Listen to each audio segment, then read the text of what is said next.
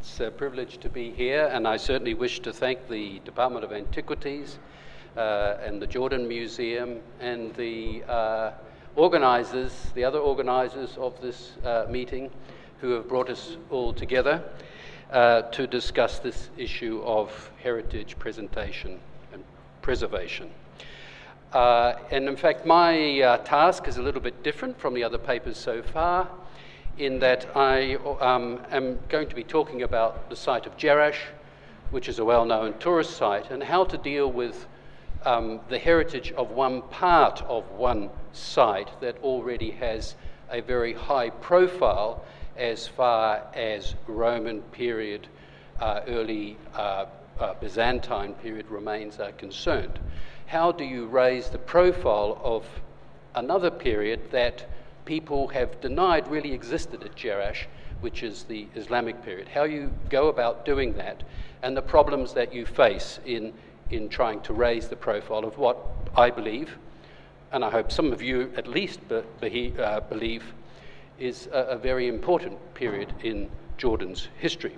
So I want to talk a little bit about what we've done and um, how that has uh, gone how the work has uh, progressed. Um, uh, and I think most of you probably now know um, that the Friday Mosque or the Congregational Mosque at Jerash was first identified in 2002. Uh, uh, and although it's uh, been suspected that there was a mosque at Jerash since about the 1980s, that's when a few of us started to talk about could there be a large Umayyad period mosque located at um, Jerash.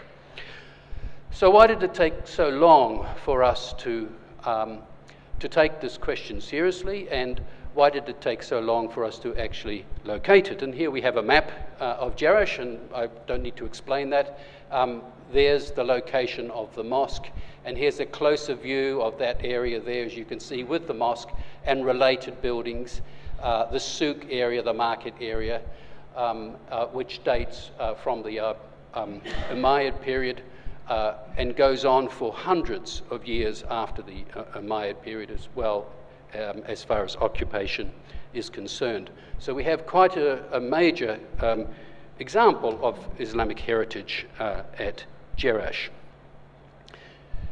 Although, here's a general view of the site, relatively recently, um, uh, when the work this is, um, uh, was uh, taking place. This is 2012, uh, when, when the, much of the mosque area, which you can see here, has been excavated.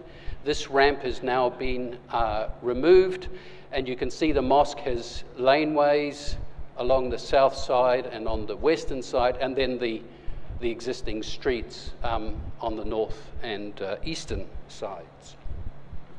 And it was probably uh, built un, uh, during the reign of Hisham uh, uh, ibn Abdul Malik, and its history is very complex. And in fact, this one mosque is in reality three mosques, uh, all built with the same original structure and being altered and changed inside that um, original structure. I'm not going to talk about the history of the mosque, I'm going to talk about the heritage issues associated with finding and explaining this mosque.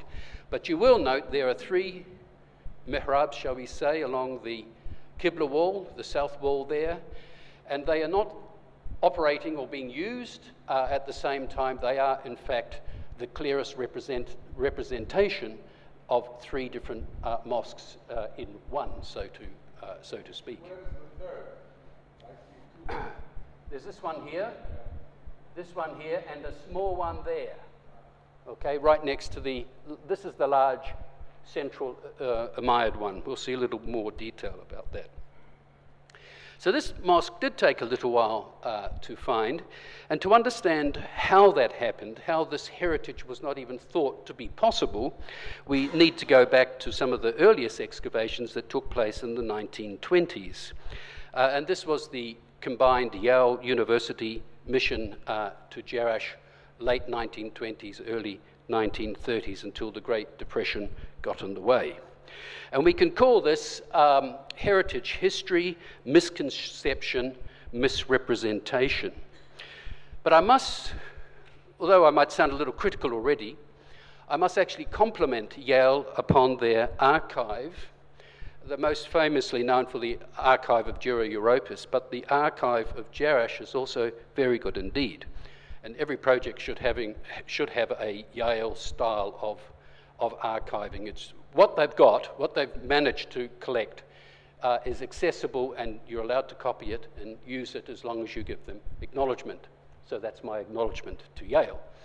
Uh, now, um, here we have an aerial photograph of that uh, period, and you can see here the outline of the mosque, which was partially actually excavated um, by Yale. Here's one of their photographs from the um, archive. You can look across uh, the, um, what's the, people call the Cardo, the Axial Main Street. May I mention at this stage, this is where you drove your vehicle in, and then there was a roundabout, the, uh, yes, and then you could drive out, you see. You couldn't go up to Irbid, but uh, anyway, you could get into the middle of the site, get out, walk around, get back, and off you would uh, go. And this is described, you know, that's, that's the, and here it is, beautifully laid out. And this is the mosque area located there. This is the area of the Mark Callum uh, excavations. Uh, these photographs are all very valuable because they show features missing, such as an important wall on, uh, uh, on the uh, eastern side of the mosque there. Um, they excavated the uh, area, what's called the South Tetrapylon or Tetraconia area. Um, it was uh, reasonably good uh, excavations, uh, but the um, notebook kept by the person in charge is excellent because everything they removed off the paving, which was of later date, so that's the early Islamic period, he actually drew. Um, and we've been able from that to actually reconstruct what the marketplace looked like in this area in the early Islamic period, which was associated with the mosque.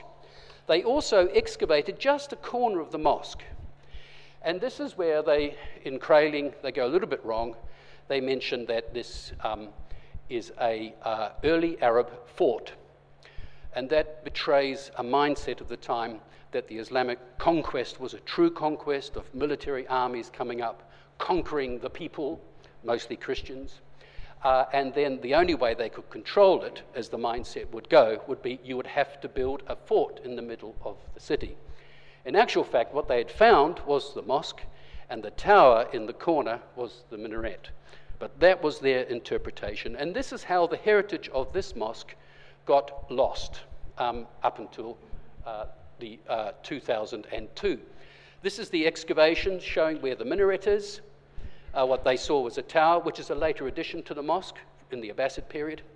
Um, and here we can see some of the masonry of later structures, also Abbasid, probably into early Fatimid period, located there.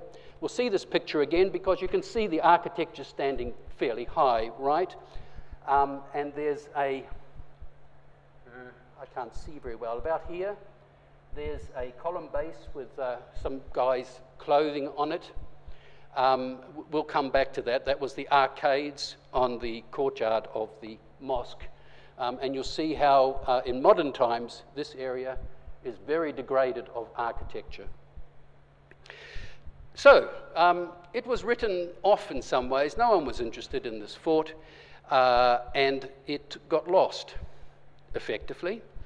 Uh, and this is a photograph that I got from Ina Kehrberg, uh, taken in the early 1980s at the start of the Jerash festival, and you can see there's a lot of activity taking place over the top of the mosque, which involves uh, constructing pathways and uh, leveling the area out. A lot of material was dumped there from other excavations, uh, and swale sand was laid down in order to make a nice surface um, for putting up tent structures for the Jerash uh, festival in the, the, beginning of the Jerash festival in the 1980s. That further disguised the existence of the mosque. And in fact, um, pity the poor student archaeologists who had to excavate all of the overburden. These are the layers of the mosque, and this is all the overburden from the dumping and so forth that took place. They learned very carefully how to keep locus sheets, how to write labels for the pottery that was collected, and so forth um, knowing, of course, we, we were knowing that they couldn't do any serious damage at all to the um, archaeology. But it was a big problem. This had to all be removed by hand because it had been dumped between existing um, architecture and we just couldn't bring in some machinery to take it away.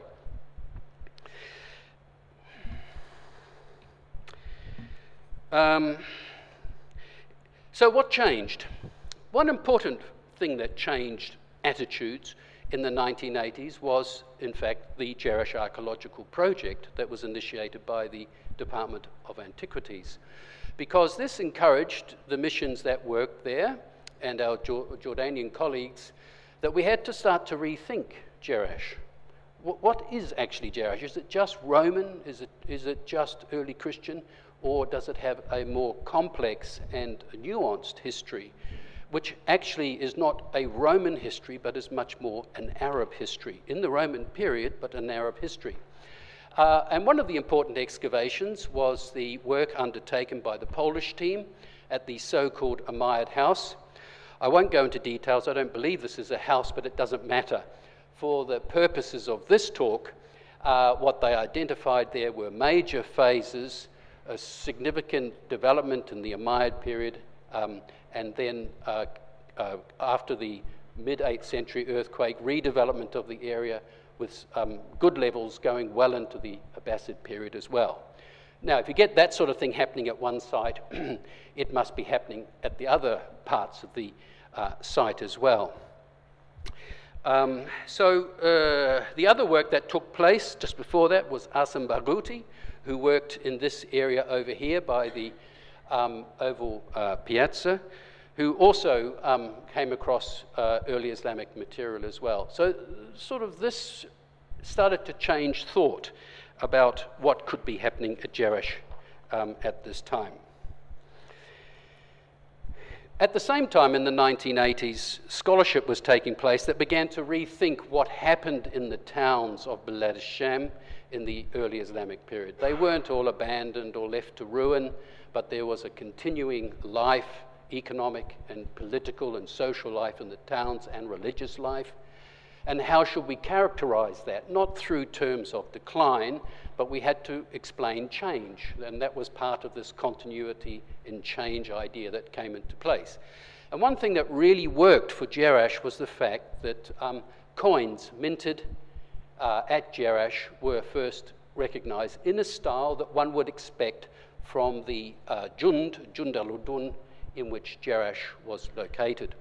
Um, so it belonged to a community of, um, of, of uh, towns in that Jund, uh, and the coins were of the same style with the name of Jerash on them, pre Islamic and uh, post, uh, uh, pre reform, I should say, sorry, pre reform and post reform style of uh, early Islamic coinage.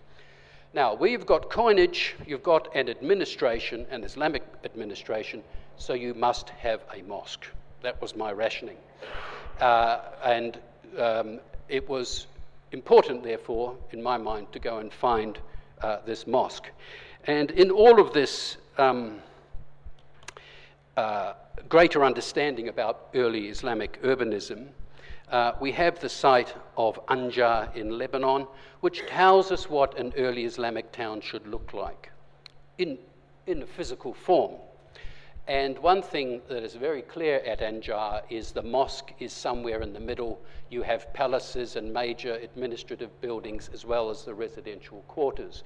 So then I thought, okay, if it's at the crossroads here, why isn't it at the crossroads in Jerash? And that's how the site uh, became identified. And I must confess that the person who really gave me the important reality check, in other words, had I completely gone mad or could this be true? Was Ghazi Bisheh. And in long discussions with Ghazi, he said, That's what I've been thinking for a while too. So uh, that was the sort of mood that resulted in this, this sort of um, denial of Jerash's heritage being overcome, and we could actually start to identify uh, Islamic settlement on a significant scale um, in Jerash.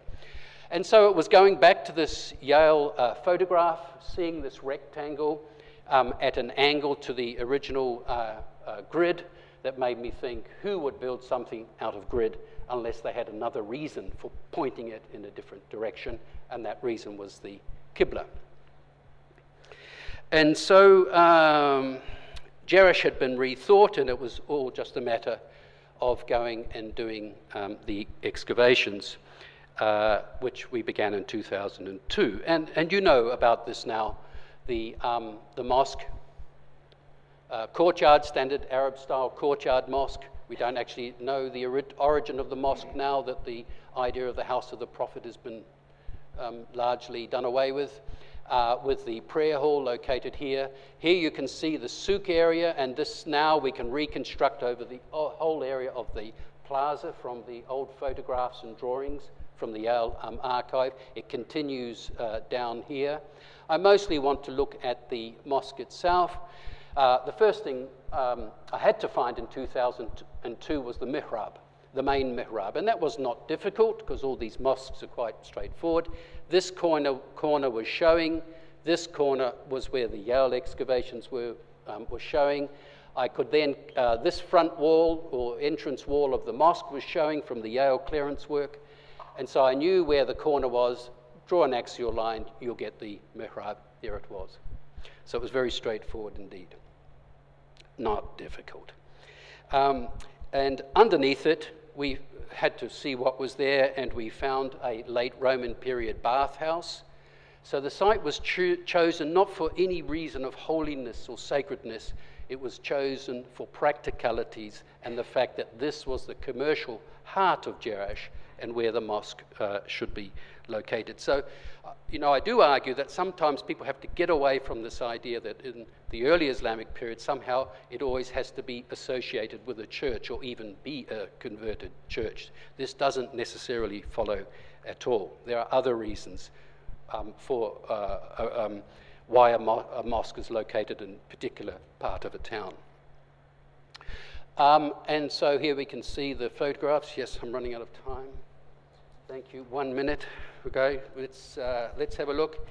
Um, what I do want to show is how this, you remember this photograph here of the walling of later structures, and you can see here all of that stuff is gone. All of that architecture has gone between when it was excavated by Yale and in 2002. Where? Who knows? Um, and then the, the, this is EA. Okay, I'm going to go through this. This is just to prove that we have Abbasid periods and later into early Fatimid period, including glazed wares and so forth. And then I want to say a little bit about um, the restoration or consolidation work that we have done on the walls. You can see there. Uh, we used, this is maybe the first time at Jerash, no cement. Um, we've used uh, conventional uh, packing for the walls, which is terra rossa with stones, and you can see the packing taking uh, place there. It's standing up pretty well. The reason why it's not finished is because we excavated the bathhouse was the fact that we had to wait for the, re, uh, the backfilling to subside. And now the idea is that um, we will lay a, uh, a surface on there which will inhibit the growth of the grass which takes over that area so very rapidly. Thank you very much for your attention.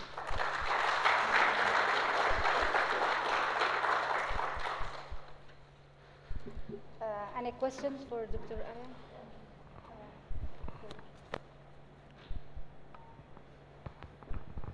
Alan, thanks very much for this very interesting lecture and a an important addition to the understanding and the history of Jarash.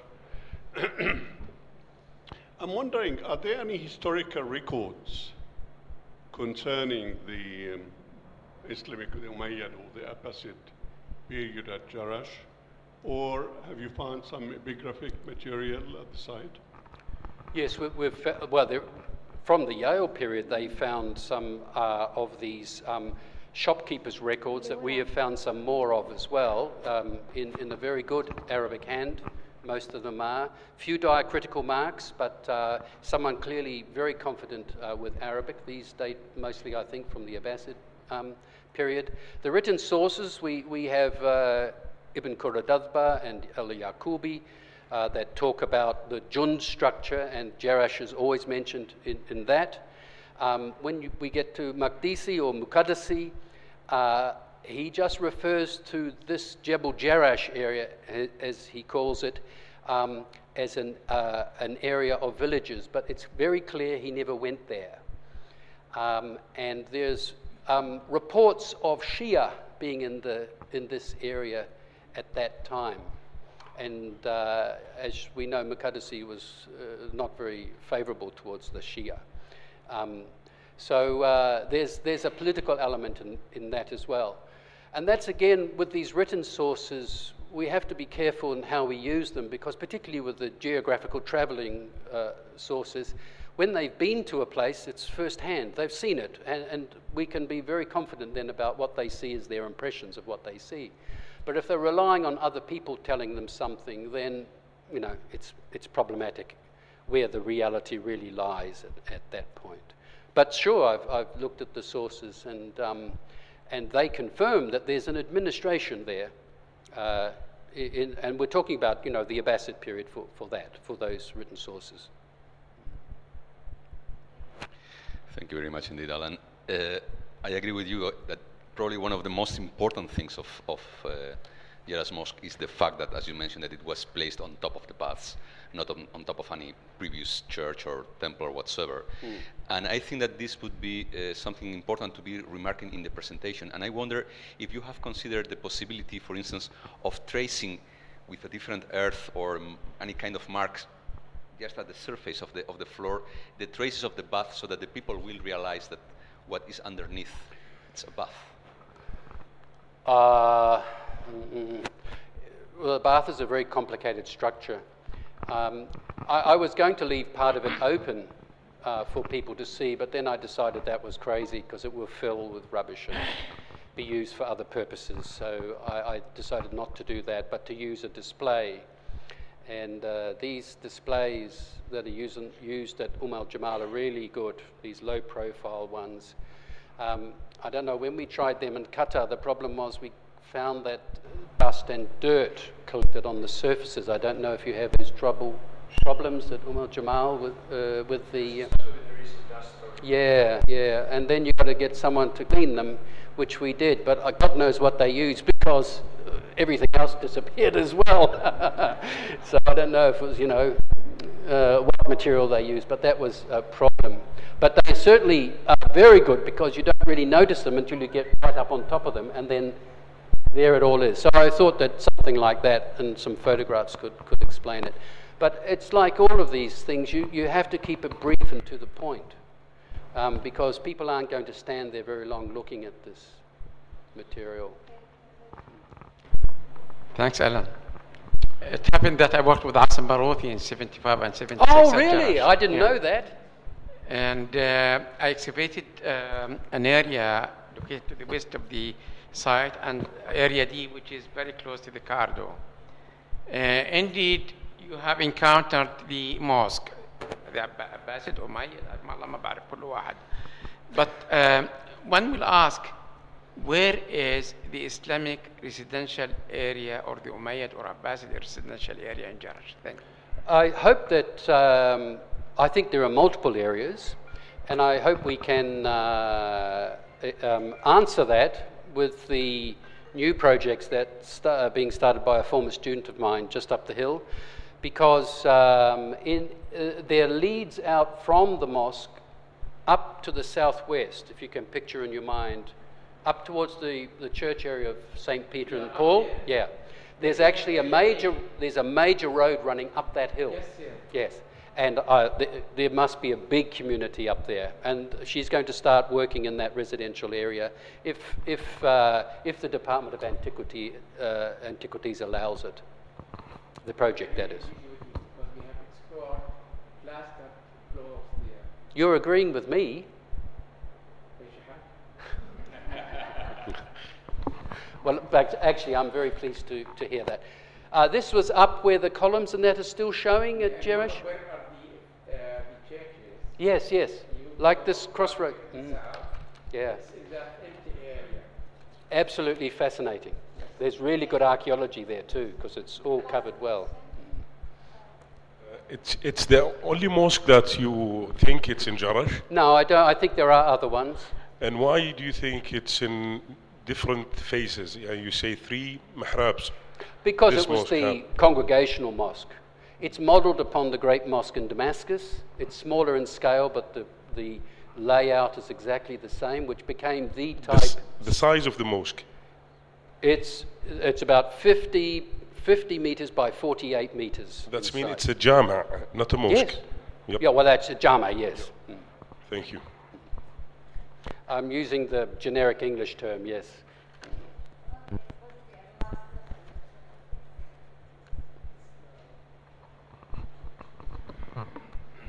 Oh, you're going to ask about this photo? This is our photo trying outreach with different members of the community. Thank you very much.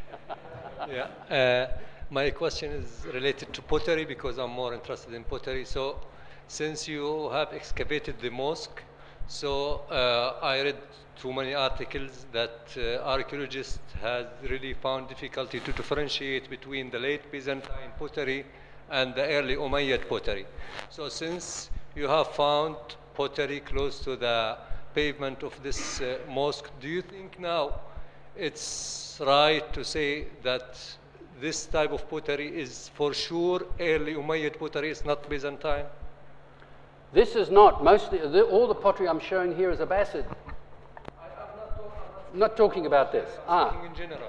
Well, if you uh, talk with Pam Watson, uh, as well as me, uh, down at uh, Tabaqat Fahal, that sequence is beautifully worked out by Pam, not by me, of course. Um, and uh, we certainly know for there. But at Jerash, up on the, in the mountains, the sequence is different. And this has been very confusing because people expect, okay, if you've got a Tabaqat Fahal, this sequence, then I should find it over the rest of Jordan. But this is not true particularly in the 7th century, pottery styles are very regional, very, very much localized. So you actually have to build a pottery sequence for each area. So I did a little work in the south of Jordan uh, at a site called Randal, and we worked out a pottery sequence there as well. I'm going to be thrown off. So you have to look at each re- region in its own and find a few keys that cross regions such as these red wares, red painted wares. And if you get a bit of glazed pottery, you're really lucky because then you know you're in Abbasid period. Thank you, Mason.